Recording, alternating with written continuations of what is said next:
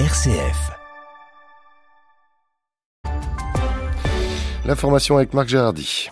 Bonjour à tous. Un dirigeant populiste de plus sur la planète, l'Argentine a choisi comme nouveau président Javier Milei, 53 ans pour un mandat de 4 ans. Il a obtenu une large majorité de 56% des voix au second tour des élections contre 44% pour le centriste Sergio Massa qui a reconnu sa défaite.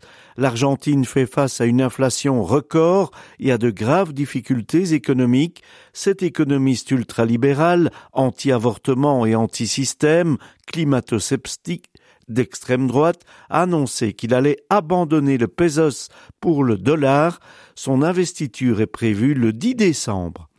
Et puis la guerre se poursuit entre Israël et le Hamas. De nombreux bombardements continuent car Israël annonce étendre ses opérations militaires.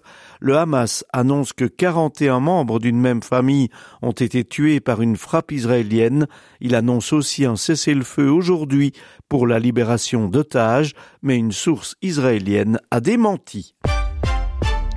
La semaine de quatre jours sans perdre de salaire ne séduit pas en Belgique. La mesure adoptée en février 2022 dans le cadre de l'accord sur l'emploi Job Deal conclu par le gouvernement fédéral était entrée en vigueur le 21 novembre.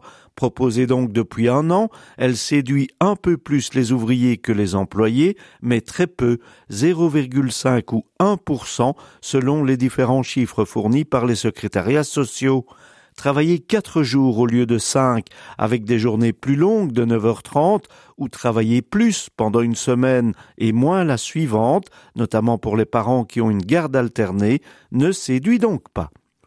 Le premier tronçon du RER, e le réseau express régional autour de Bruxelles, sur le rail est inauguré aujourd'hui.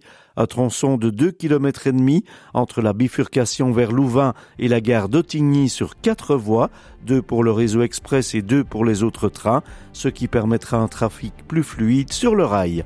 Enfin, sport football, la Belgique a terminé en force les éliminatoires de l'Euro 2024 en dominant l'Azerbaïdjan réduite à 10 à la 24e minute 5-0, dont 4 buts de Lukaku en première mi-temps et le dernier de Trossard à la dernière minute.